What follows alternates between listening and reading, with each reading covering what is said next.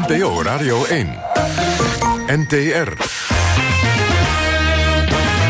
Kwesties met Marianne van den Anker en Rob Oudkerk. Vrienden van de radio, een hartelijk goedenavond en welkom bij weer een nieuwe aflevering van Kwesties. Het live debatprogramma van NPO Radio 1. Waarin wij iedere week actuele en brandende kwesties in Nederland bespreken. Als u ons wil zien, dat kan. Hier in de bus, dan gaat u naar onze Facebookpagina. En medesociëren kan ook via de Radio 1-app en via Twitter. En gebruik dan de hashtag kwesties. Vanavond staan we in de stad Alkmaar. Meer dan 100.000 inwoners heb ik me net laten vertellen. En we staan bij de heren van Sonoy. Prachtig binnenstadje, mooi pleintje, mooi torentje. Maar we gaan praten over het passend onderwijs, zoals dat heet. En als u niet weet wat dat is, dat is in 2014 ingevoerd... vanuit de gedachte dat ook leerlingen met een handicap of een gedragsstoornis... toegang zouden moeten hebben tot een reguliere school. Maar dat is weer makkelijker gezegd dan gedaan. Onlangs kwamen er cijfers naar buiten dat het speciaal onderwijs explosief is gegroeid dit jaar. Dus meer kinderen niet naar het reguliere onderwijs. Veel zorgleerlingen kunnen het niet bolwerken in dat reguliere onderwijs... moeten uiteindelijk toch naar het speciaal onderwijs...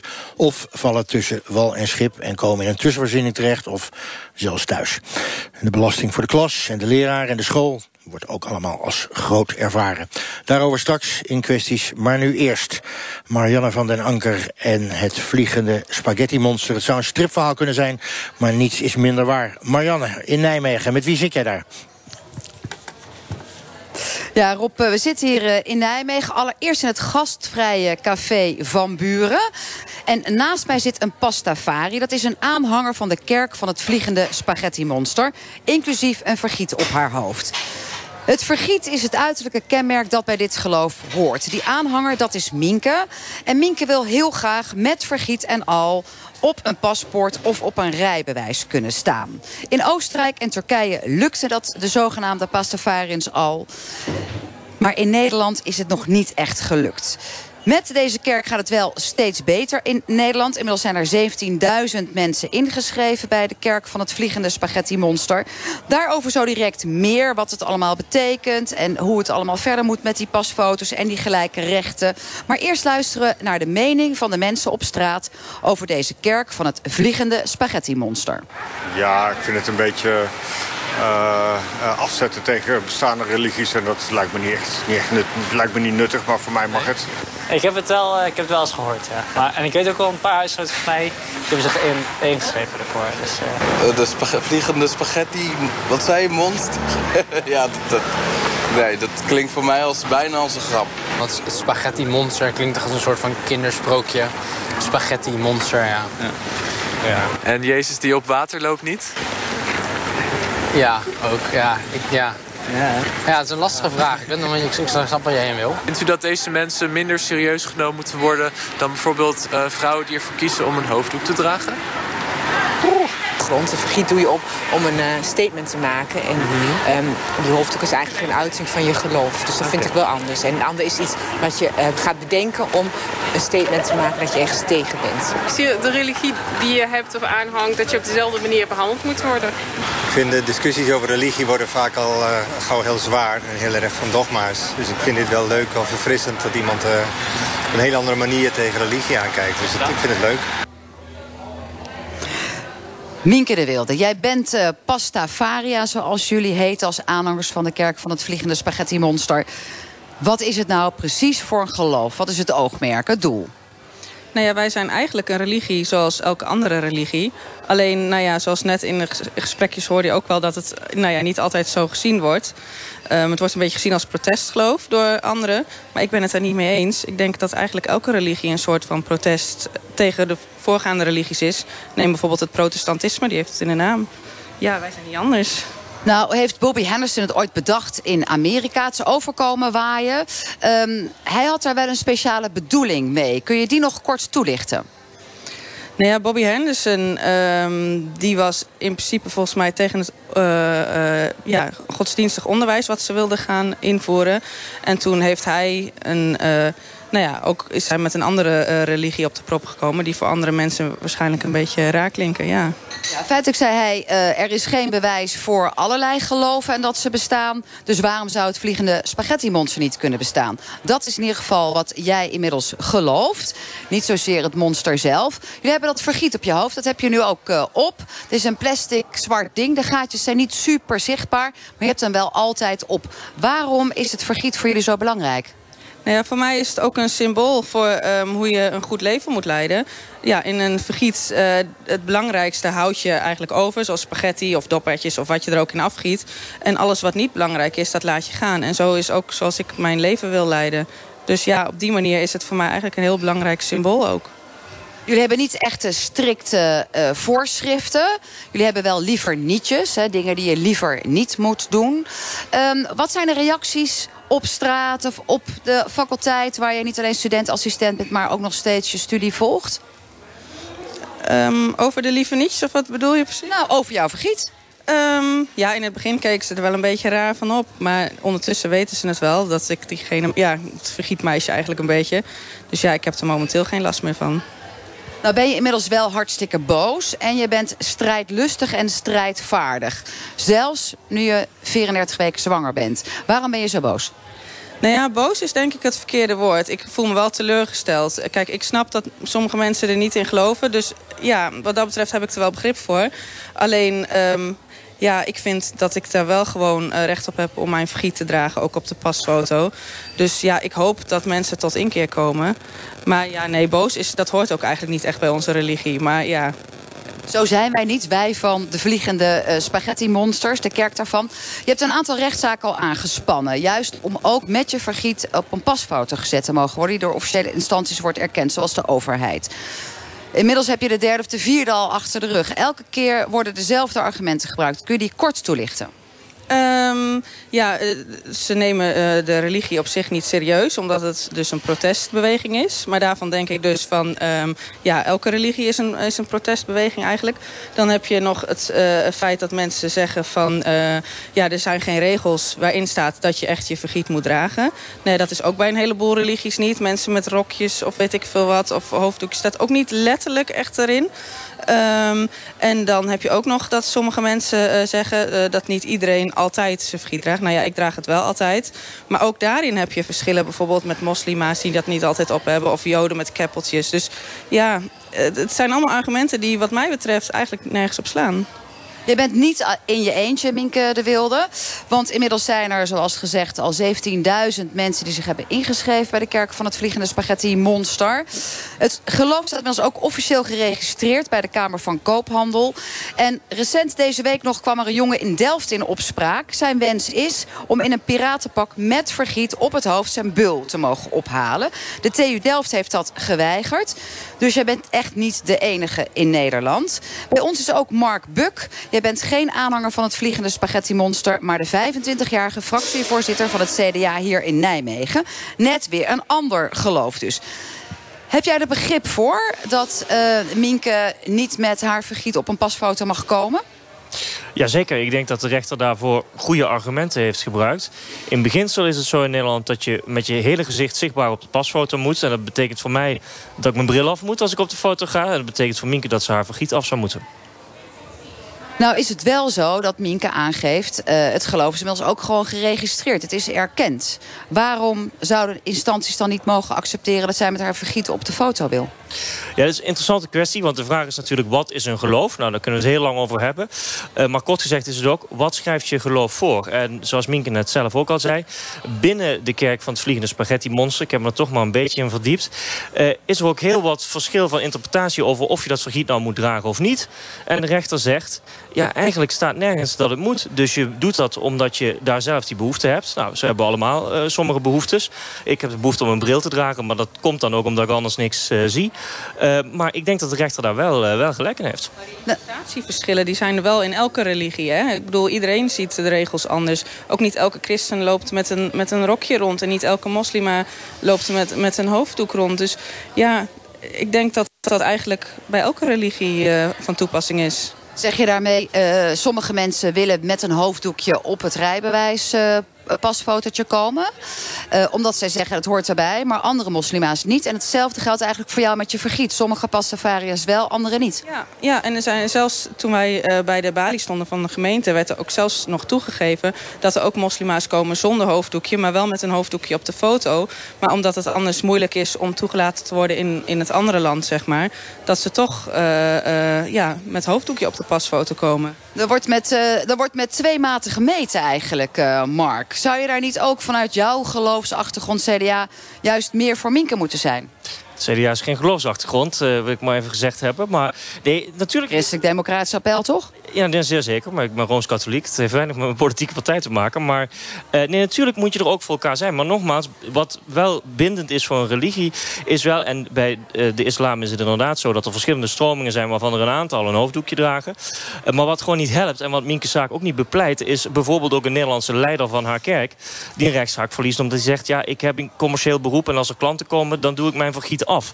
Ja, dat helpt natuurlijk niet in de zaak waarin je wil zeggen... wij dragen dit vergiet omdat het moet van ons geloof. Minke. Toevallig bij uh, rechters, uh, uh, moslima's die rechter willen worden... die worden juist gedwongen om hun hoofddoekje af te, af te doen. Dus, en dan is het ook niet dat ze geen pasfoto meer mogen op hun paspoort zonder hoofddoekje. Dus ja, ook weer heel raar. Dan maken we niet alleen zeg maar, het gesprek op straat los vanuit de kerk van het vliegende spaghetti monster, maar ook de overheid. Die wordt er helemaal horendol van. Hier in Nijmegen zijn nog meerdere gemeenten, wordt ook over vergaderd. Wat vind jij, Mark, vanuit het CDA, vanuit jouw persoonlijke opvatting? Maken zij het systeem helemaal horendol? Moeten ze er snel mee stoppen? Nee, wat mij betreft hoeven ze er niet snel uh, mee te stoppen. Ze moeten wel uh, alle uitspraken van rechters uh, respecteren. En als een rechter iets anders vindt, dan moeten wij dat als gemeente weer respecteren. Maar het maakt juist ook weer een hele interessante discussie los over geloofsvrijheid. En die mag in Nederland, die kan niet vaak genoeg gevoerd worden. We hebben aan de telefoon een godsdienstfilosoof van de VU. Zijn naam is Emmanuel Rutte. U bent al geruime tijd bezig met het verzamelen van argumenten voor het bestaan van God. Klopt dat? Ja, dat klopt inderdaad. Hoe lang al? Um, ik ben er eigenlijk sinds mijn promotie mee, mee bezig. Uh, dus een van de dingen die ik aan de VU doe. Uh, het, het nadenken over redelijke argumenten voor het bestaan van God. He, zowel de klassieke argumenten uit het verleden... maar ook de, ja, de hedendaagse, uh, modernere argumenten. En ook zelf heb ik een aantal argumten daaraan toegevoegd. Nou, dat betekent dus, dus dat u... Ja betekent dus dat u in ieder geval met recht van spreken uw inbreng hier kan leveren. Uh, in hoeverre moeten we het geloof van Minke van de Vliegende Spaghetti Monsters serieus nemen? Ja, ik denk dat er een, een, een verborgen aanname in de discussie zit. En dat is de aanname dat geloof in God net zo redelijk of onredelijk zou zijn als geloof in het vliegende spaghetti monster. Alsof wanneer we geloof in God toestaan, we eigenlijk de deur openzetten om alles maar te gaan geloven. Geloof in, in feeën, geloof in elfjes, kabouters, trollen, vliegende spaghetti-monsters. Alsof het dan allemaal, als het ware, op dezelfde voet zou staan. Maar niets is minder waar. Het punt is dat er een heel groot en betekenisvol verschil is... tussen enerzijds geloof in God en anderzijds geloof in, in dit geval, het vliegende spaghetti-monster. En dat is eigenlijk als volgt maar je gelooft in iets. En dat is volgens mij toch de essentie? Ja. dus er zijn redelijk goede argumenten te geven voor het bestaan van God. De, de, de, ik zou daar voorbeelden van kunnen geven. Maar er, zijn eigenlijk geen, geen, geen, er is eigenlijk geen enkel goed argument, geen enkel redelijk argument te geven voor het bestaan van het vliegende spaghetti monster. Sterker nog, het is zelfs eenvoudig om een argument te geven tegen het bestaan van dat monster. En van een geloof mag je op zijn minst verwachten dat het een zekere mate van plausibiliteit heeft. Dat het een zekere, ma zekere mate van redelijkheid heeft. En dat er een bepaalde grond kan worden aangegeven en dat het niet zomaar heel makkelijk kan worden weerlegd. En ik denk dat dus zeg maar daar een heel groot verschil zit tussen de redelijkheid van geloof in God en de volstrekte irrationaliteit zou je kunnen zeggen, of onredelijkheid van het geloof in dat monster. Klein voorbeeldje als ik mag. Uh, Emmanuel Rutte, ik, ik, ik, nee, we hebben geen tijd voor een klein voorbeeldje. Sorry, okay. nog één uitspraak van jou. Ver, ja. Zeg jij eigenlijk terecht dat het kerk van het vliegende spaghetti monster... niet met een vergiet op een officiële foto mag van de overheid? Ja, ik denk dat als je naar het, fenomeen van deze kerk kijkt... Hè, dat het ontegenzeggelijk zo is dat hier sprake is van op zijn minst een parodie, hè, een fake fenomeen en in, in wat scherpere zin het ridicuul maken, het bespotten, het belachelijk maken, zou je kunnen zeggen, van geloof in God. En daarmee is het, is het eigenlijk een parasitair verschijnsel. Het parasiteert eigenlijk op een bestaande traditie. Een traditie die eeuwen oud is, die door de generaties heen is overgedragen, die door de hele wereld uh, gelovigen uh, vindt. En men parasiteert eigenlijk op dat fenomeen door er iets naast te zetten wat ontegenzeggelijk verzonnen is. Dat kunnen we aantonen, dat kunnen we aanwijzen. En dat, Nou, lijkt mij op zich al genoeg Dat is grond. nogal pittig. Ja, ja, dat is pittig, ja. Ja, ja, nou dat denken wij hier ook in Café van Buren in Nijmegen. Mogen wij jou danken, want het is een pittige handel die je inbrengt. Dank je wel. Emmanuel Rutte, godsdienstfilosoof van de VU. Eh Minke, het wordt met de grond gelijk gemaakt, het vliegende spaghetti monster. Ja, nou ja, dit zijn natuurlijk argumenten die ik wel vaker heb gehoord. Maar wat mij betreft is juist het vliegend spaghetti monster heel erg eh, geloofwaardig. En ju- juist iemand die toch op een of andere manier gelijkt op een mens... terwijl de mens zoveel gebreken heeft. En dat moet dan een oppermachtig wezen zijn. Ja, dat is voor mij juist heel raar. Het is maar net wat je gelooft, wat voor jou dus ook geloofwaardig is. En ik denk dat deze meneer meer richting God op gaat. En voor mij is dat het vliegend spaghetti monster. En je hebt bijvoorbeeld ook stroom en dat soort dingen. zijn ook onzichtbare slierten. Daar gelooft ook iedereen in. Dus voor mij is het eigenlijk helemaal niet raar. Mark, laatste reactie van jou. Nou, ik denk dat Minke vooral moet geloven wat ze gelooft. En laten we, want dat kunnen de luisteraars niet zien, wel wezen. Het is een prachtig vergiet eh, dat ze eh, op de hoofd heeft. Maar nogmaals, iets meer consistentie binnen de kerk van het vliegende spaghetti monster zou ook echt enorm helpen. Ook in de geloofwaardigheid van Minke in dit soort discussies.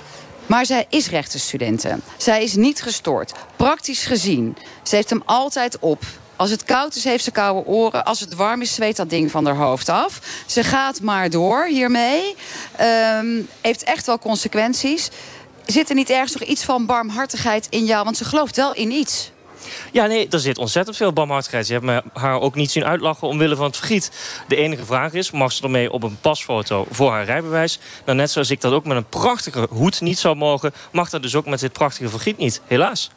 Helaas. Nou, jij gaat nog even door, Minke. Succes met jouw zwangerschap. Jouw kind eh, hoeft niet met een vergiet eh, straks op. Nee, dat, eh, we hebben ook in de lieve nietje staan... dat je niet je geloof op moet opdringen aan een ander. Dus ja, nee, dat hoeft niet. Dankjewel. Dit waren wij met Minke de Wilde, aanhanger van de Kerk van het Vliegende Spaghetti Monster. En Mark Buk, fractievoorzitter van het CDA in Nijmegen. Nou, Rob, terug naar jou. Het is maar waar je in gelooft, eh, Marianne. Zullen we maar zeggen dat wat betreft de orde van de vergietdragers en andere spaghetti-monsters. Wij in Alkmaar gaan het over iets heel anders hebben. Het is eh 21 minuten over 8 en u luistert naar het programma Kwesties. We gaan het hebben over passend onderwijs.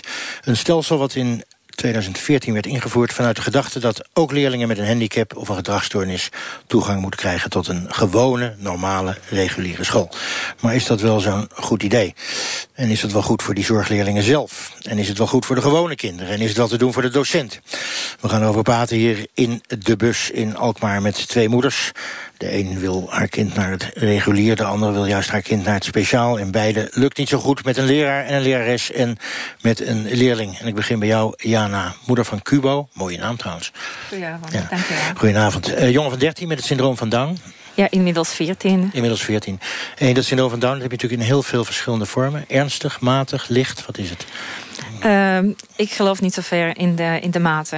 Eh, iedere kind kan zich ontwikkelen. En eh, mijn zoon praatte pas toen hij zes was. Maar nu kletst hij als een kletskoek. Dus eh, het gaat niet over mate. Het gaat over niet opgeven. En aan ontwikkeling van je kind blijven geloven. Hey, nou zat hij op een reguliere school, maar dan moest hij vanaf. Waarom moest hij van die reguliere school af? Daar verschillende meningen heel erg erover. Volgens de school was hij niet gelukkig en ontwikkelde hij, hij zich niet meer. Eh, wij weten dat hij vriendschappen heeft ontwikkeld en eh, zijn vrienden nog steeds mist. En eh, hij ontwikkelde zich wel degelijk. Eh, wij denken dat eh, er problemen in de klas waren en dat hij gewoon als een makkelijke oplossing was gezien. En wat voor problemen? Eh, de leerkracht was overwerkt eh, en eh, daardoor eh, konden de andere leerlingen, inclusief mijn kind, eh, geen goed onderwijs meer krijgen. En hoe was dat voor hem, dat hij nu opeens naar een andere school moest? Hoe reageerde hij erop? Hij miste zijn kinderen enorm. En hij was ook heel erg verwaard. En uh, na lange tijd uh, ook heel erg gekwetst. Hij dacht op een of andere manier, ik heb iets misgedaan. En wij zien nog steeds een kind die op een of andere manier gekwetst blijft. Van de hele idee, ik, ik was niet goed genoeg voor mijn vrienden en voor mijn school. En dat is heel erg om te zien uh, als ouder. En nou zit hij, tegen jullie zin begrijp ik, je man is hier ook, zit achter je, op een speciale school. Um, is dat nou minder goed voor zijn ontwikkeling? Uh, ik wil de twee dingen van elkaar halen. Ten eerste zijn we overtuigd dat regulier onderwijs het beste voor zijn ontwikkeling is. Uh, de tweede, dat, hij nu op speciale school zit, uh, daar, daar, daarmee kunnen wij alleen blij zijn. Want isolatie is het ergste wat een kind kan gebeuren. Dus gelukkig is er één plek waar hij naartoe mocht. wij zijn ook heel erg aan het werken met de school om onderwijs naar zijn mogelijkheden aan te passen. maar wij denken nog steeds het beste voor iedere kind, inclusief onze kind, is uh, midden in de maatschappij te zijn. Dus bij de buren, op school enzovoort. En dus midden in het reguliere onderwijs. En dus inclusief onderwijs. Ja, dat heet dan inclusief onderwijs met een mooie term. Maar dat betekent op een gewone school waar iedereen op zit. Daar komt het eigenlijk op neer. Uh, Amber, Jansen Stobbe, uh, Fabian is jouw zoon. Zwak begaafd, problemen met leren. in het reguliere onderwijs zat hij, geloof ik. En is nooit verder gekomen, begreep ik, dan de peuterspeelzaal. Hij is op een normale peuterspeelzaal gestart. En ehm, na een jaar uh, konden ze hem daar eigenlijk niet meer handhaven. Ze hebben ervoor gekozen om naar een medisch kinderdagverblijf te laten gaan. En daar um, hebben ze gekeken wat is de diagnose en wat past bij Fabian. En is eigenlijk heel snel gezegd dat hij niet uh, op regulier onderwijs zou passen. En dat hij daar uh, ongelukkig zou zijn een uitzondering zou zijn. Wij hebben er meteen vanaf het begin voor gekozen om hem naar regulier of naar speciaal onderwijs te laten gaan. En u zei net in je eerste zin, hij was niet te handhaven. Wat, moet je, wat, wat, wat, bedoel je daarmee? Hij uh, was agressief tegen andere kinderen. Hij begreep opdrachtjes niet. Hij bleef niet in de kring zitten. Hij moest, als ze een uitje maakte, continu uh, aan de hand vastgehouden worden, anders liep hij weg. Het was kortom voor de juffen veel te moeilijk om hem uh, erbij te hebben... in een grote groep kinderen. Nou, dat klinkt dan ook wel een beetje terecht. Van, ja, dat, dat lukt niet als je een hele groep hebt. Of zie ik dat ja, fout? Nee, begrijp ik inderdaad helemaal. Oké, okay, en, en uh, daarna heeft hij altijd op een speciale school gezeten... maar is ja. wel van heel veel scholen gewisseld, begrijp ik? Hij heeft denk ik op zeven plekken gezeten. Huh? Hij is nu tien. Ja, maar ja. waarom is hij dan van de een naar de andere school gehopt? Uh, nou, naar de peuterspeelzaal, medisch kinderdagverblijf. Dat eindigt op een gegeven moment gewoon. Zijn de kinderen te oud. Toen is hij naar speciaal basisonderwijs gegaan. Dat is voor kinderen met uh, leerproblemen. Daar waren zijn gedragsproblemen te groot. Toen is hij op een school terechtgekomen waar de leerkrachten hem eigenlijk niet aankonden. Omdat, uh, nou ja, ze waren niet gespecialiseerd genoeg en mijn zoon was echt gewoon te moeilijk. Toen is hij op een kliniekschool terechtgekomen. Daar bleek zijn IQ te laag. Toen is hij naar... Uh, hij zou eerst thuis komen te zitten. En toen is hij uiteindelijk naar een school voor kinderen met met name gedragsproblemen uh, gegaan. Alleen was daar eigenlijk zijn IQ weer te laag voor. Dus hij paste niet helemaal goed in een hokje. Hij past eigenlijk nergens? Hij paste nergens. Geen passend onderwijs voor hem? Voor hem niet, nee. Is hij thuis op het speciale onderwijs of is hij thuis in het regulier onderwijs? Wat vind jij? Je bent zijn moeder. Mijn zoon past beter op speciaal onderwijs dan op regulier onderwijs. Maar als hij acht keer wisselt, met telkens, uh, ik ben arts van origine, telkens met een andere diagnose, dan is hij over drie jaar weer vier, vijf scholen verder. Op dit moment zit hij op een speciaal uh, dagbehandelcentrum. Waar hij ook onderwijs krijgt. Maar dat is met name gericht op behandeling en diagnosticering. En we hopen dat we hierna iets vinden waar hij uh, dan langer kan blijven. Dus hij, hij, heeft nog steeds niet de juiste plek gevonden. Maar ik weet wel dat hij op regulier niet gepast had. Oké. Okay. Uh, bij ons in de bus ook uh, Merlijn, uh, 15 jaar ben je. Ja, hallo. Hi. Welkom. jij hebt een autistische stoornis. Ja. wat is dat? Ehm, nou, ehm, ik heb autisme inderdaad. En dat is een heel groot onderwerp, al überhaupt bij zichzelf. Het, uh, er zijn heel veel verschillende soorten van autisme. Uh, ik weet nu niet 1, 2, 3 welke autisme soort ik heb... maar ik heb vooral heel veel last uh, met overprikkeling. Um, en daarom lukt school eigenlijk niet. En daarom ben ik hier ook eigenlijk. Uh, daarom, wacht even, lukt ja. school niet? Lukt de reguliere school niet? Alle scholen lukt eigenlijk niet. Noem eens wat. Uh, ik heb speciaal onderwijs gedaan. En uh, het, het, het laatste wat ik heb gedaan uh, sinds dat ik ben gestopt... dat was... ja, passend onderwijs. En uh, eigenlijk was dat een normale reguliere basisschool... maar we hadden gewoon een meester die het gewoon passend maakte... voor iedereen in de klas. Aha, gewoon een goede meester. Een hele goede meester, Helemaal ja. geen systeem, maar gewoon Helemaal meester Jan. Of hoe heet die? Hoe heet die? Zijn naam was meester John, ja. Een hele toffe peer. Dus je was niet zozeer blij met die school, maar meer met de meester? Nou ja, dat, dat, dat, ja, dat is het eigenlijk heel erg. Want ook, ik geloof niet in uh, labels. Ik geloof niet in als een school de label heeft... speciaal onderwijs, of dit onderwijs, of dat onderwijs. Maar ik was al zo onaardig om jou even te labelen. Ja. Namelijk, je hebt een autistische stoornis. Ja. Dan zit je meteen in een hok hier in de bus. Ja. Heeft dat, dat heeft dus wel invloed op je schoolcarrière. Uh, ja, het heeft heel veel eigenlijk gezegd uh, op mijn schoolcarrière. Omdat uh, gewoon die overprikkeling is gewoon echt veel te zwaar voor mij. Ik kan niet tegen licht, ik kan niet tegen geluid. Um, ik, nou, ik kan er nu nog niet tegen, maar misschien later in de toekomst kan ik er wel tegen. Maar met een goede meester, meester John... Ja, meester John lukt het wel heel erg goed. Want hij wist gewoon, wat heeft Merlijn nodig? En wat moet ik nu doen om hem toch te houden? Maar wacht even, dan zitten wij dus allemaal systemen te verzinnen met elkaar. Ja. hele wetten. En uh, in het nieuwe regeerakkoord staat ook, we gaan dat uh, uitbreiden. We gaan het continueren. We gaan alleen even kijken of iedereen ja, wel op zijn juiste plek komt. Maar jij zegt, het heeft misschien gewoon te maken met een goede leraar of lerares. Ja, dat, dat, is, dat is eigenlijk precies wat ik wil zeggen. Het is gewoon, het ligt niet aan welke school je zit. Het ligt niet aan welke onderwijs je hebt. Het, het ligt gewoon aan degene wie voor de klas staat. En dat is eigenlijk het belangrijkste van een heel school. En dat maakt eigenlijk, zeg jij, of het dan regulier onderwijs of speciaal onderwijs is, maakt niet zoveel nee. uit. Nee, um, want ik heb een heel mooi voorbeeld hiervoor. Ik heb, uh, ben op een uh, speciaal onderwijs heb ik gezeten. En ik heb uh, een jaar echt een fantastisch jaar gehad. Want ik had een meester gedaan, meester Arjen. En het ging hartstikke goed. En uh, het jaar was voorbij. Iedereen ging naar groep 4. Maar omdat ik ouder was, omdat ik al een hele lange schoolcarrière heb gehad... ging ik meteen door naar groep 5. En daar was een juffrouw die alleen maar negatief was. Die kon niet eens normaal uit, uh, gewoon uitleggen wat een rekensom was. Het was allemaal zo negatief. En dat zegt daar eigenlijk weer. Het, was speciaal onderwijs, maar die meester Arjen... die heeft het voor ons allemaal passend gemaakt. Maar die juffrouw heeft het zo erg gedaan... dat ik bang was en zelfs depressie kon ontwikkelen. Zover zelfs. We hebben twee hele goede leraren gehoord. Uh, meester Arjen, meester John. We praten zo direct ook nog met twee andere leraren. Maar eerst even um, de straat, zoals ik altijd noem. Wij vroegen uh, leerlingen van klasgenoten met een handicap of gedragsproblemen... wat zij er eigenlijk van vinden dat die anderen bij ze in de klas zitten. Luister even mee. Dat vind ik gewoon goed, want je moet met elkaar kunnen spelen ook. En als kinderen nou heel veel ondersteuning nodig hebben... wat vind je er dan van? Nou, dan moeten ze wel apart. Want um, ik heb eigenlijk, um, wil ik eigenlijk iets vragen dan. Maar dan is ze bezig met die ene andere kinderen die um, moeite hebben met lezen. Of uh, dyslexie hebben. Ja, ik vind, op zich moet ook kunnen, vind ik. Is er ergens nog een grens dat je zegt, nou dan kan het niet meer? Ja, misschien blind en zo doof. Als je dan denkt, dat is niet handig, denk ik. Marnik uit onze klas ja, die heeft ADHD en uh, ja, hij moet dus vaak naar dingen ergens naartoe. En dat vind, ja, dat vind, hij, vind ik een beetje zielig. Sommige kinderen die dyslexie hebben en sommige kinderen die uh, iets, ergens moeite mee hebben. Nou, dat is niet echt hoor. Nee, iedereen krijgt genoeg aandacht.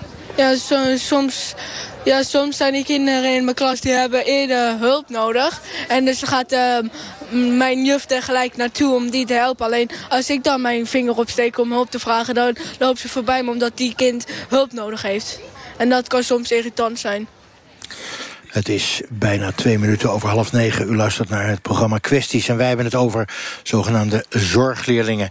Leerlingen die net iets meer nodig hebben dan de anderen. En sommigen zijn beter af op een speciale school... en anderen zijn beter af op een reguliere school. En de volgende is vooral blij met zijn meester of zijn lerares. Uh, over meester en lerares gesproken, we hebben een meester en een lerares. Maar ja, dat heet officieel eigenlijk een docent, hè, docent Nederlands. Ja. En een docent economie. Ik begin even bij jou, Ineke, docent economie uh, hier in uh, Alkmaar. Wa, wat voor zorgelingen zitten er in jouw klas? Um, ik weet niet precies um, of ze specifieke stoornissen hebben. Ik weet dat er zorgleerlingen zijn. En dat zijn leerlingen die uh, uh, uh, autistisch zijn. In ieder geval één daarvan weet ik het zeker. En ik ken, eigenlijk alle kinderen die ik in de klas heb, die uh, hebben zorg nodig. Hebben wel iets. En ja. Nou ja, kijk, ik bedoel, wat ik hier hoor, dat, uh, dat geeft mij ook wel weer een beeld van... Um, wat wil je nou eigenlijk met je onderwijs? De kinderen die mee kunnen doen, die horen in een uh, reguliere school te zitten.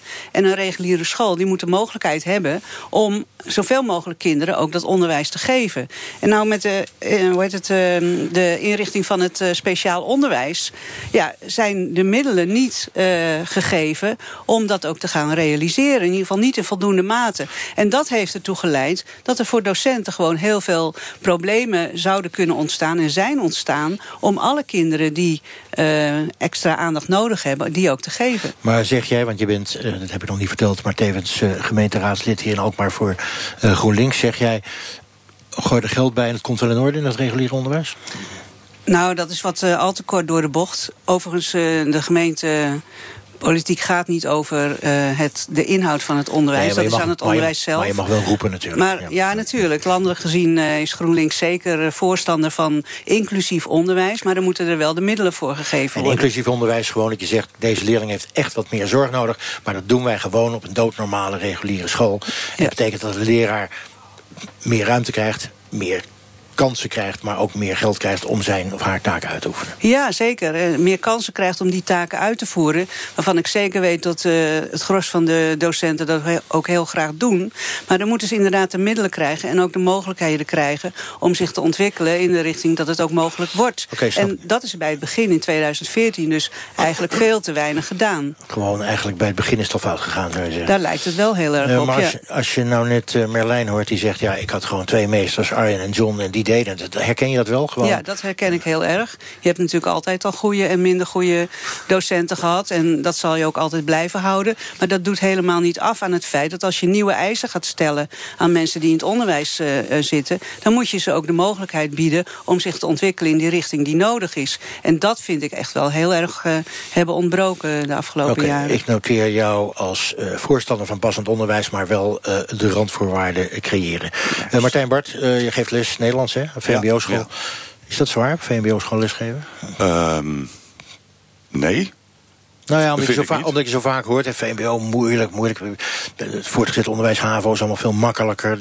VMBO zitten sowieso meer zorgkinderen. Ja, dat is waar inderdaad. Nee, ik, ik vind het niet, uh, niet moeilijker. Ik vind het is juist veel leuker, omdat... Uh, ja, er is meer, uh, ja, leerlingen hebben meer zorg nodig. En, nou en meer aandacht. Nou is het voordeel van jou, je, je zit nu in het uh, reguliere onderwijs... Ja. maar je hebt ook twaalf jaar in het speciaal onderwijs ja, gewerkt. Dus je kan het echt met elkaar vergelijken. Ja, absoluut. Als je daar nou op een verjaardag iets over zou moeten vertellen... wat zou je dan zeggen? Wat, zijn, wat is dan het grote verschil? Um, dat we in het speciaal onderwijs uh, de hulp een deur verder hadden... en uh, dat dat in het reguliere onderwijs ontbreekt eigenlijk. Leg eens uit, de deur... Uh, in het speciaal onderwijs hadden we een orthopedagoog. Op school hadden we uh, nou, gewoon, ja, ja, mensen die gewoon hulp konden bieden. Die waren er gewoon. En in het reguliere onderwijs zijn ze er gewoon niet? Ehm, ja, ze zijn er wel, maar... Maar je moet ze zoeken. Ja, je moet ze zoeken. En heel veel pappen en nat houden. Ben je een voorstander van die nieuwe regeling van het passend onderwijs? Van zoveel mogelijk kinderen het reguliere onderwijs in? Nou, op zich is het een hartstikke mooie regeling. Maar wel met de diverse mitsen en maren. En noem eens wat Op dit moment lukt het niet erg. Het lukt niet erg. En wat lukt er dan, wat lukt er dan uh, niet? Gewoon de zorg bieden aan een leerling die het nodig heeft. En is dat tijdgebrek, is dat onwil, is dat geldgebrek? Wat is uh, het? Dat is nou, in eerste instantie totaal geen onwil. Kijk, uh, ik sta vooral mijn collega's in, die, die willen heel graag. Maar um, soms lukt het gewoon niet. Nee, maar je zou, nee, waarom ik onwil zeggen, je zou kunnen denken... Pff, ik heb een klas met 28 leerlingen, ik uh, moet mijn aandacht aan een heleboel dingen geven. Ja. Daar heb ik even geen zin in, zoiets. Dat bedoel um, ik meer. Nou, je wil ieder kind aandacht geven natuurlijk. En daar heb je ook als leraar voor gekozen. En daar heb je ook zin in. Uh, maar soms uh, gaat er zoveel aandacht uit naar een, be een bepaalde leerling... met een, een gedragsstoornis... dat uh, de andere leerlingen een beetje um, ondersneeuwen. En... Um, ja, een leerling met een gedragsstoornis is speciaal... maar de anderen zijn net zo speciaal in feite. Dus dat is lastig. Je hebt eigenlijk zeg maar 28 leerlingen, ik noem maar even een gemiddelde. Dat is wel erg veel. En dat is veel, goed, ja. 25, maakt ja. mij niet uit. En dan zeg je, ja, vijf, dat zijn eigenlijk officieel passend onderwijskinderen. Hè? Ja, ja. Maar ja, die andere twintig, uh, de, de, eigenlijk wat je collega net ook zegt... die hebben ook een bepaalde vorm van aandacht en ja, zorg tuurlijk. nodig. Ja. Dus what's the difference? Ja. Dat is eigenlijk wat je zegt. Kijk, en uh, ja, je wil gewoon lesgeven. En uh, als er heel veel tijd uh, gaat naar de speciale leerling... ja, dan... Uh, ja, dan schiet ik als docent tekort. Denk dan ik. schiet je als docent ja. uh, tekort. Um, je wou even ingrijpen, Ineke. Nou, schiet je als docent tekort. Dat, ja, dat gevoel dat, dat krijg je natuurlijk wel als je naarmate je uh, meer zorgleerlingen in je klas hebt. Maar ja, aan de andere kant geeft het ook een enorme voldoening als je merkt dat je ja, een heleboel verschillende leerlingen inderdaad kan bedienen en kan uh, helpen verder te komen. Dus in die zin denk ik ook dat heel veel van mijn collega's en ikzelf ook ja, enorm veel voldoening kunnen halen uit het, uit, uit het idee en uit, uit de resultaten die je haalt. Als je zoveel verschillende soorten leerlingen in je klas inderdaad verder kan helpen. Waar, waar het volgens mij toch uh, op stuk loopt, is dat uh, scholen, uh, en dan denk ik nog niet eens zozeer alleen aan de docenten die bijgeschoold moeten worden of ondersteund moeten worden, maar ook de schoolorganisatie zelf, die samen, samen moet werken met het speciaal onderwijs, waar de deskundigen zitten, dat die hele ja, organisatie eigenlijk niet goed loopt. En dat zie je nu ook. Er, is een, er zijn samenwerkingsverbanden tussen scholen van speciaal onderwijs en reguliere scholen. En ja, dat moest allemaal opgetuigd worden in 2014. En dat is nog steeds niet goed. Dat loopt nog steeds niet goed. Want je kunt een aantal leerlingen hebben, zorgleerlingen, uh, kinderen met een uh, beperking. Maar op een gegeven moment moet er ook iemand zijn die zegt van nou, nu kunnen we jullie niet verder helpen, nu moet je ergens anders naartoe. Die hele structuur, die samenwerking tussen speciaal onderwijs en okay. regulier onderwijs, dat loopt nog van geen meter. Janne? Je hebt nou uh, net iets heel interessants gezegd. Um, als wij terug naar 2014 en voor doorspoelen... dan hebben wij een systeem met leerlinggebonden financiering. Ja. Dus jij zat daar als een leerling in de klas. Er, er zat een rugzakje met Een rugzak geld. heet dat, hè? Ja, je, Precies. Je kreeg gewoon geld mee. En dat betekent dat uh, er heel duidelijk was... Uh, dat er middelen zijn om ondersteuning voor jou te regelen. En dan kon de, kon de school zelf, de school die precies goed wist wat je nodig hebt... De, de, de, de oplossingen gaan zoeken. Want er was geld beschikbaar. Op dit moment zitten de geldstromen ergens heel anders. Het is heel uh, ingewikkelder geworden. En het is niet gebonden aan een kind. Dat betekent dat een school die een zorglegeling toelaat... tegelijkertijd heel veel onzekerheid toelaat. En ik begrijp dat de scholen heel huiverig daarvoor zijn. Je zegt het financieringssysteem had eenvoudiger gekund. Hadden we misschien zo moeten houden zoals toen. Wij moesten bij een uh, leerlinggebonden financiering blijven. Dat is heel duidelijk. Ik blijf even bij jou, want jullie hebben volgens mij, uh, je man en jij, hemel en aarde bewogen... Om Cubo toch op een reguliere school te krijgen. Waarom is het zo belangrijk om hem, is niet gelukt trouwens... waarom is het zo belangrijk om hem op een reguliere school te hebben? Waarom? Alle kinderen leren van elkaar. En de wereld is zoals die is. Wij, wij, wij, wij kijken naar wat anderen doen. En wij trekken ons op uh, aan kinderen die meer weten dan wij. Wij krijgen daarvan motivatie. En misschien leren wij hoe wij spelletjes moeten spelen. Bij een kind als mijn zoon, die heel, heel veel beperkingen op zijn taalniveau heeft... is het prachtig als hij in dat taalrijke omgeving met anderen... kan gewoon afkijken van hoe doen dat mensen als ze iets willen afspreken... als ze, als ze oneens met elkaar zijn. En dan belandt hij in een groep van kinderen nu... waar, waar juist deze soort van um, nou ja, vaardigheden ontbreken. Dus eigenlijk leert hij niet meer van de kinderen. En uh, voor zijn eigen gevoel nou ja, heeft hij een soort van gefaald. Er is iets misgegaan. Waarom? Hij kan het nooit Oké, begrijpen. dat is zijn falen, maar er is ook nog iets anders. Sommige mensen zeggen, ja, dat reguliere onderwijs... dat biedt gewoon een betere aansluiting op de latere maatschappij. Met andere woorden, uh, je wordt gewoon voor een achterstand opgeleid. Dat, nou ja, uh, een van de argumenten was ook... is het niet zielig dat hij altijd de laatste in alles is? Dat is gewoon een feit. Hij is het gewend. Hij, hij is met zijn handen geboren. En zo is het gewoon. Dus het is helemaal niet zielig. Het is normaal voor hem en voor de mensen rond hem ook. Dus ik zou zeggen, of wordt hij ooit als een plantje ergens in een hoekje van de, van, van de kamer gezet en wij kijken niet meer aan hem, of wij nemen, of wij nemen hem als een uh, onderdeel van onze maatschappij. En dan moet hij gewoon juist met deze maatschappij te leren functioneren. Hoe was dat eigenlijk? Om, ik geloof dat je wel bij vier instanties geweest bent en allemaal uh, uh, zaken gevoerd hebt. Om voor je kind ja, voor instanties te moeten vechten om hem ergens op een plek te krijgen. Ik was heel naïef. Ik dacht, het is onmogelijk dat wij een plek voor hem niet vinden. Ook, ik kon mij niet voorstellen dat wij zeg maar drie jaar later in zo'n ellende belanden. Dus voor mij was het een hele grote ontgoocheling. Ik leerde veel meer onder onderwijs dat ik ooit wilde ja, weten. Bijna deskundig nu. Ja. Ja. ja. En eigenlijk ben ik helemaal mee eens met, met, met, met, met, met, met Marlijn. Uh, het begint met een leerkracht en het eindigt ook met een leerkracht. En natuurlijk moet de leerkracht goed ondersteund worden. Maar wij moeten gewoon ook goed kijken van wat leren de leerkrachten. Hoe zitten de pabels in elkaar? En hoe maken wij het waar dat alle leerkrachten goed toegerust zijn om in deze nieuwe maatschappij te functioneren? Ik ben het helemaal wel met je eens hoor. Maar aan de andere kant, bedoel, eh, bepaalde randvoorwaarden, daar zal toch aan voldoen, voldaan moeten zijn. Want ik bedoel, in een klas van 32, dan kan je nog zo'n eh, geweldige leraar zijn. Maar dan heb je hooguit vijf minuten voor eh, jouw kind. Terwijl die eigenlijk wel 10 of 15 minuten nodig heeft. En hè, ik bedoel, kleinere klassen zou toch ook al een enorme eh, vooruitgang zijn. Om juist die zorgkinderen ook binnen te houden. Een van de interessante uitkomsten van alle onderzoeken is dat alleen klassen helpt niet. Het helpt enorm als de leerkrachten zich bijscholen en een nieuwe pedagogische benaderingen opnemen. Of, of Jana, is het gewoon en-en. hè? De D66 eh, heeft eh, geloof ik, zich enorm hard gemaakt van er moet een kleinere klas komen. Dat hebben ze ook beloofd. Ehm, nou, kijken wat er van terecht komt in dat regeerakkoord. Maar het is natuurlijk ook en-en. Je moet ook goede leraaropleidingen hebben en je moet misschien ook nog een aantal andere dingen hebben. Ik moet zeggen, ik heb de statistieken bekeken en wij praten hier ongeveer over 30% van alle scholen die 26 en meer kinderen in de klasse hebben. Dus gro van de, de grootste gedeelte van alle scholen zit al met klassen die eigenlijk te hanteren zouden moeten zijn. Dus voor mij is het een grote raadsel. Waarom is juist het verkleinen van, van klassen de wondermiddel? Ik denk dat de wondermiddel echt bij de leerkrachten ligt.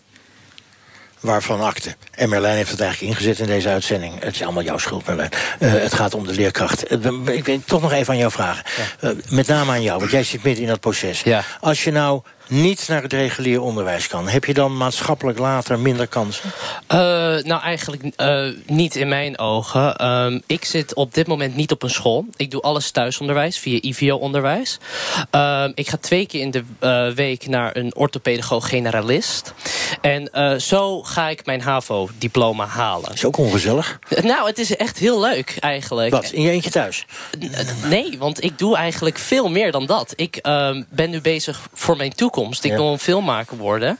En daarmee ben ik nu heel hard aan de bezig. Ik, ben, eh, ik krijg heel veel opdrachten. Ik heb al mijn eigen website. Ik doe eigenlijk alles. Maar ik heb van eh, het Ja. nieuwe kabinet begrepen dat ze juist willen dat, eh, dat die vele thuiszitters, want dat zijn er heel veel, je, je, je kan dan betiteld worden als een soort thuiszitter, dat zeggen dat willen we eigenlijk niet. We willen dat ze in een omgeving van de school opgroeien. Ehm, nou, nu ga ik iets zeggen waar misschien mensen het niet mee eens zijn.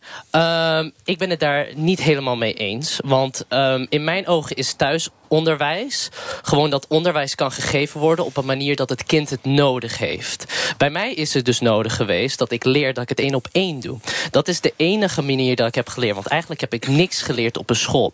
En wat, eh, hoe dat nou komt, is omdat ik dus zo slecht tegen overprikkeling kan. Dan kan ik niet meer focussen op degene die voor iets in de Thuis klas is iets voor jou gewoon beter. Thuis is voor mij gewoon veel beter. Want thuis doe ik niks aan onderwijs. Maar ik ben nu gewoon bezig met mijn toekomst. Zo ik heb met een, eh, een, een coach... heb ik dus een future plan geschreven van... oké, hoe kom ik bij mijn doel dat ik wil komen? En dat mag altijd aangepast worden. En zo ehm, ga ik uiteindelijk de maatschappij in... en zo ga ik me weg vinden in de toekomst later. Zo heb je het opgelost. Amber, Ja. Amber nog even. eh, jullie zoon eh, Fabian. Nooit in het reguliere onderwijs gezeten. We, we praten nu de laatste tien minuten over die kansen van het reguliere onderwijs. Heb je nooit het gevoel gehad van... eh, al die scholen doorlopen. Nou, nu zit hij gelukkig ergens. Maar heb je nooit het gevoel gehad van... ja, dat, dat betekent eigenlijk dat hij, als hij zo direct 18 is... dat eens een dubbeltje, altijd een dubbeltje, zoiets? Zo kijk ik er eigenlijk niet tegenaan. Want ik weet gewoon dat mijn zoon waarschijnlijk niet professor in de weet ik veel kunde zal worden. En daar heb ik me ook gewoon al heel lang geleden bij neergelegd. Ik heb geen wensen voor mijn kind wat hij wordt. Ik vraag- wil dat hij gelukkig is. Dat, dat is prachtig en dat siert je ook. Ehm, dan vraag ik het anders. Is, is dat speciale onderwijs is dat stigmatiserend voor Fabian? Nee, voor Fabian juist niet. Want ik heb, eh, ik heb vier kinderen, van wie er twee nog te jong zijn om op school te zitten... en één op regulier zit. En dus Fabian op eh, speciaal onderwijs. En Fabian is zich niet van bewust dat hij eh, een uitzondering is. En dat vind ik juist heel mooi, want hij denkt gewoon... bij ieder kind wordt het soort onderwijs gezocht dat bij hem past. Dus hij zit op speciaal onderwijs. En mijn dochter zit op regulier onderwijs. En ja, goed, hij weet dus niet dat dat een, een uitzonderingspositie is waar hij zit.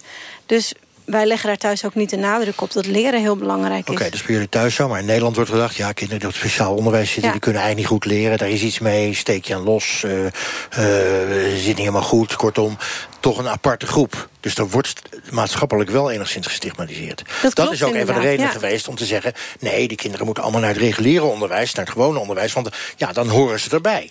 Ik denk dat je het stigma niet kunt verwijderen. Want ik denk dat kinderen in regulier onderwijs... die echt heel erg opvallend anders zijn... juist veel meer last hebben van hun uh, afwijkend zijn... dan kinderen die in speciaal onderwijs met gelijkgestemden zitten. Dus voor mijn zoon is dat de juiste plek. Vind ik heel erg fijn dat hij daar zit. Oké, okay, duidelijk. Ja. Um, dan zijn er mensen die zeggen dat passend onderwijs is allemaal prima. Hè, zorgleerlingen in gewone reguliere klassen. Maar ja, het is gewoon een te grote belasting voor de klas. Even wat getallen. Leraren zeggen dan, eh, 79% althans van zeggen... ja, het is inderdaad een grote belasting. Het gaat ten koste van de gewone leerling. Het Koonstam Instituut, dat is weer een kenniscentrum voor het onderwijs... zegt nee hoor, dat valt allemaal reuze mee. Uh, Ineke, wie moet ik nou geloven? Even je microfoon bij je mond gaan. Nou, dat valt allemaal wel reuze mee. Dat, uh, dat, dat vind ik nou ook een uh, statement waar ik... Uh, van het Koonstam Instituut zei dat. Ja. Nou, dat vind ik wel verbazingwekkend overigens. Die toch heel wat van onderwijs afweet. Um, nou, die zeggen, dat, die zeggen het is er wel, maar niet in. Hè, 79% van de leraren zeggen het heeft echt invloed. Die zeggen nou, dat valt wel mee. Dat is niet zo'n groot getal. Dat is niet zo'n groot nee. getal. Oké. Okay. Ja, kijk, waar, waar het in feite om draait is... wat, wat zijn je doelstellingen met je onderwijs? Zolang een kind op, zijn, op, een, op de goede plek zit... voor wat betreft het ontvangen van onderwijs... Ja, dan uh, ben je als maatschappij toch eigenlijk een beetje raar bezig... als je daar allerlei speciale uh, scholen voor gaat uh, oprichten. Punt 1 denk ik dat het raar is om die kinderen af, te zonderen. Punt 2 denk ik dat het heel goed is voor de maatschappij. En dus ook voor de, de, de kinderen die uh, geen speciale zorg nodig hebben. Dat die ook in aanraking komen met kinderen die iets uh, afwijkend uh, gedrag vertonen.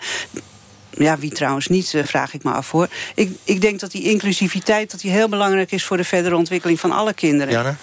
Uh, ik vind het heel interessant uh, uh, om te zien dat zodra je over de hele onderwijssysteem praat, praat je eigenlijk over hokjes. Wij, wij zijn zo gewend kinderen te verdelen en heel vroeg in hun leeftijd. Ja? En eigenlijk is dit kern van het probleem. In plaats van centraal te kijken naar het kind en om stimuleren van ontwikkeling van het kind vanaf de van het kind, zeggen wij al heel vroeg, nou jij bent die soort van kind en jij bent die soort van kind. En dan zetten wij ze op aparte school dan praat ik niet over speciaal of regulier. Maar ook binnen de regulier heb je aparte hokjes. En ook binnen speciaal heb je aparte hokjes.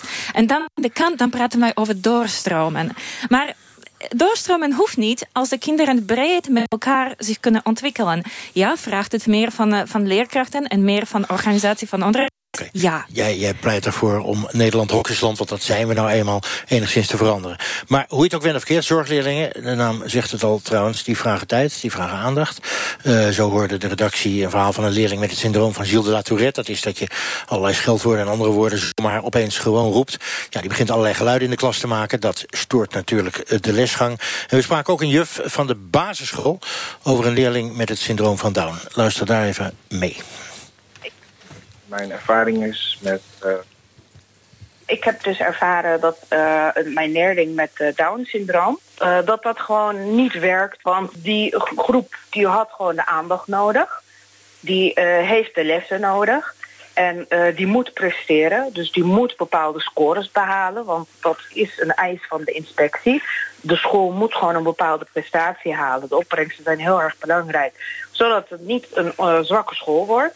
En uh, met die leerling was het het geval dat hij vaak in haar broek poepte. En uh, dat vaak opeens de ouders opgebeld moesten worden, uh, zodat ze dat konden verschonen. Of dat de leerling zomaar opeens midden in de kring wegliep.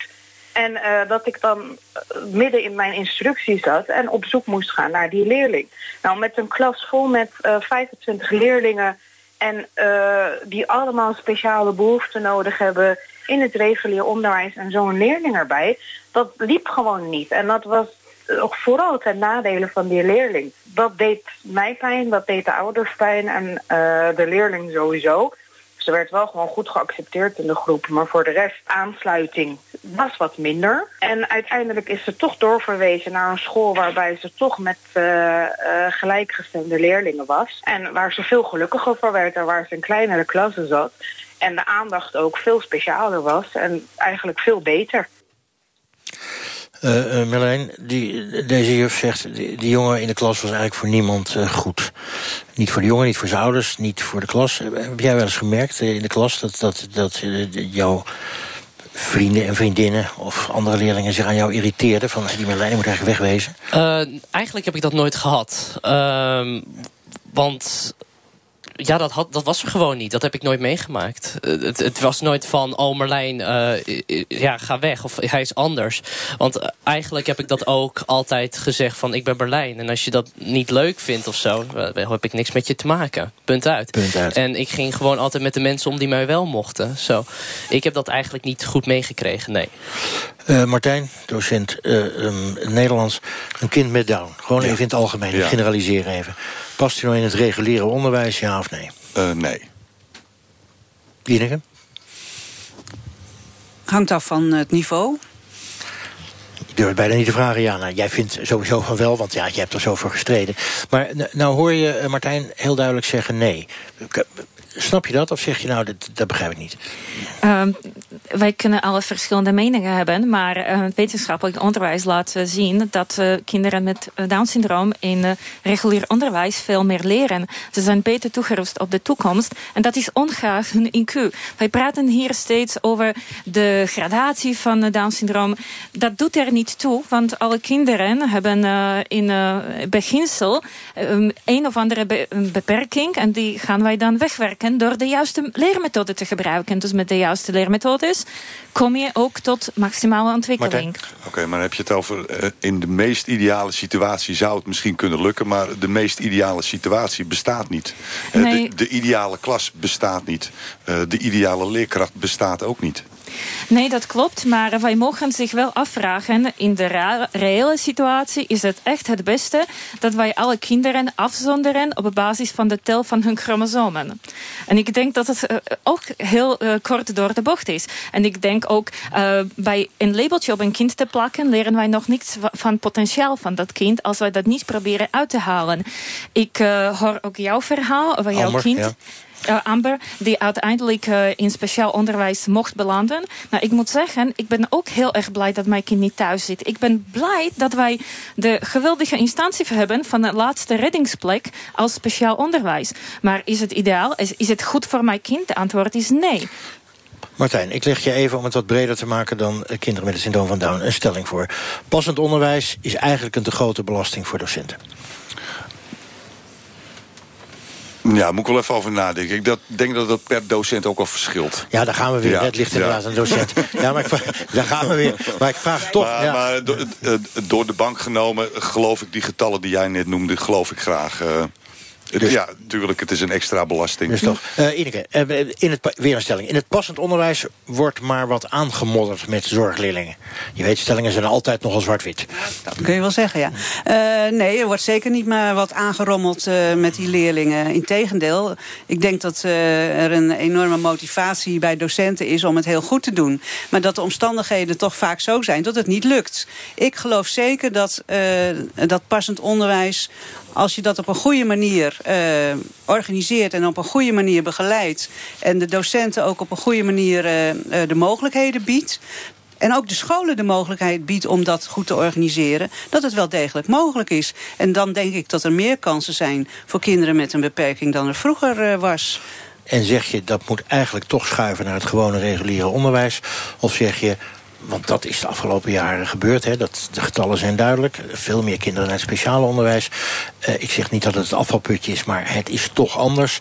Maar zeg je, het is toch de oplossing om ze te schuiven naar het reguliere onderwijs. Als je het maar goed geregeld hebt. Ja, ik denk dat uh, uh, er nog voldoende kansen zijn om uh, die mogelijkheden die, die ik in ieder geval zie, om die ook te realiseren. En ja, ik, ik hoop inderdaad dat, dat scholen die mogelijkheden krijgen. Ja, dan moet het passend onderwijs blijven bestaan. Kort antwoord graag. Nee. Ja, ik... Nee, nee, dat is een heel lekker woord. Ik vraag het ook even aan anderen. Martijn? afschaffen. Afschaffen. Ineke? Nee, nog niet afschaffen. Nou, dat is twee tegen een half, zou ik maar zeggen. Amber? Moet het ik denk dat het voor sommige leerlingen heel goed is om gewoon lekker op het reguliere onderwijs te zitten. Dus niet afschaffen, niet afschaffen. maar nog wel bijschaven. En tenslotte degene om wie het eigenlijk gaat, want die zit er nog middenin. Merlijn, afschaffen of niet? Kort. Pa passend onderwijs is gewoon simpelweg ja, wat passend is voor het kind. En dat is het eigenlijk. En dat is het eigenlijk. Dat punt uit, ja. We zijn er nog niet uit, maar wel benieuwd naar uw mening. Dus discussieer met ons mee uh, op Twitter met de hashtag kwesties... of kijk op onze Facebookpagina. Volgende week zondag zijn we er weer. Andere plek in Nederland, andere brandende kwestie. Zometeen Radiodoc over de 24-jarige dichteres Hanna van Binsbergen. Tom Roduin spreekt met haar over leven en werkt... en bezoekt ook belangrijke locaties. Passend onderwijs. Het ligt toch vaak aan leraren. En het ligt ook vaak aan ouders. Een beetje met je leerlingen sparren. Dat is ook niet onbelangrijk. Ik wens u een hele mooie... NPO Radio 1. Hij steunde met miljarden dollars de democratische beweging in Oost-Europa. His influence here and in Brussels is truly extraordinary. Filantroop en meesterspeculant George Soros. Wat is dat voor maniertje? Soros die sponsort alles wat los en vast zit aan de linkse zaak. Maar nu, bijna 30 jaar later, voert de Hongaarse premier Orbán openlijk een haatcampagne tegen hem. Hij hing zijn hele land vol met billboards met een foto van een gemeen, grijnzende Soros. Een zoektocht in Hongarije naar de nieuwe zondebokken in Europa. Wat wil de Hongaarse premier hiermee? Soros is on the wrong side. Morgenavond om 8 uur bij Bureau Buitenland. Op NPO Radio 1. Het nieuws van alle kanten.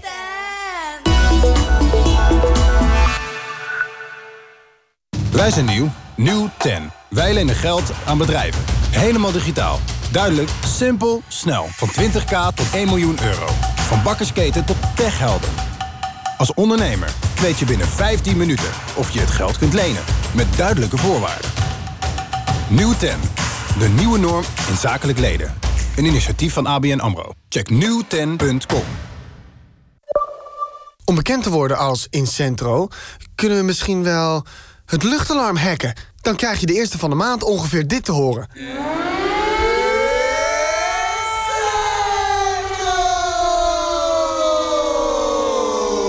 Of uh, we kunnen gewoon een radiospotje maken. Incentro, een IT-bedrijf. hey, ga lekker naar binnen. Zet de kachel aan. Zet de haard aan. Oeh, heerlijk. Ga borrelen.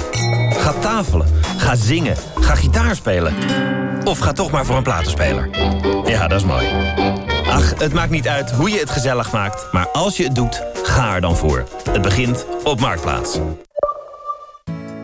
Betaalt u ook nog te veel voor uw zorgverzekering?